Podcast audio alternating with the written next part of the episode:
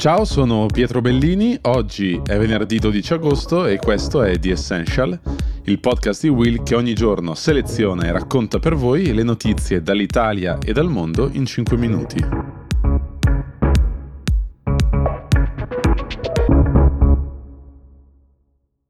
Martedì ci sono state due esplosioni che hanno danneggiato una base aerea russa in Crimea, la penisola del Mar Nero che i russi occupano dal 2014. Le immagini delle esplosioni erano circolate molto perché erano venute a pochi chilometri di distanza da alcune località molto frequentate dai turisti durante il periodo estivo. C'erano però due cose che non erano chiare di questa vicenda, ossia l'entità dei danni e i responsabili dietro a queste esplosioni. Sul primo punto una risposta è arrivata da alcune immagini satellitari pubblicate da una società statunitense che sono state scattate dopo l'esplosione e che ci permettono di fare un primo bilancio.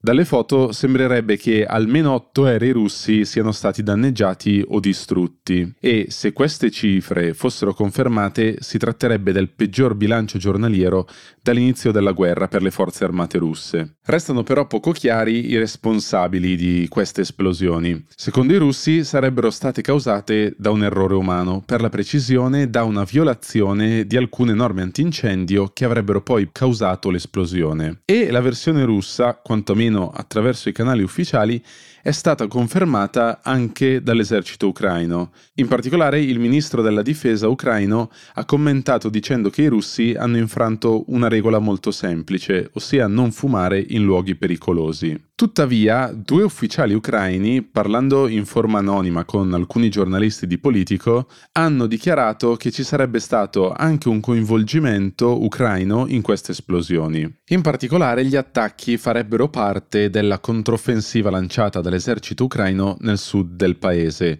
controffensiva che potrebbe intensificarsi da qui a settembre. Tornando all'attacco, le ipotesi citate dagli esperti del Washington Post sono due.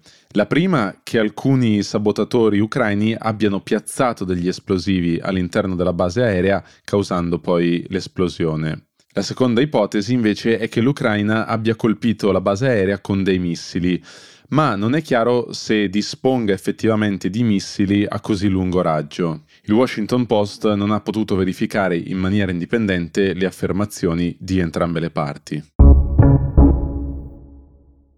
Il leader della Corea del Nord, Kim Jong-un, ha dichiarato che il paese avrebbe definitivamente sconfitto il coronavirus.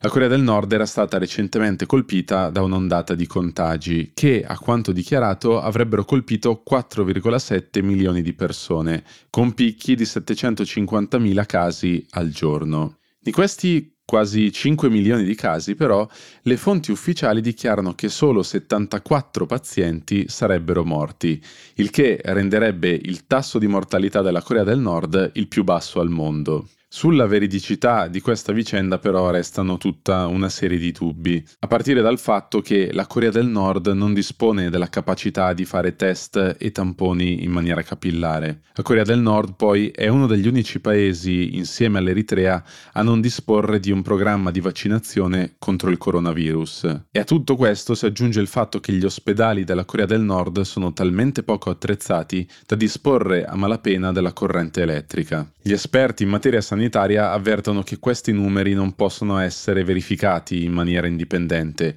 dal momento che l'accesso al paese è praticamente impossibile per i funzionari di qualunque agenzia. Quel che è certo però è che dichiarare la vittoria sul Covid è un utile strumento di propaganda per il regime di Kim Jong-un, che da anni sta attraversando una fase di profonda crisi economica a cui recentemente si è aggiunta anche l'ondata di coronavirus. Termina qui la puntata di oggi. Noi ci sentiamo domani per la puntata del sabato che come sempre è realizzata a partire dalle domande della community che potete scriverci a essential-willmedia.it. Quindi io vi do appuntamento domani e buona giornata.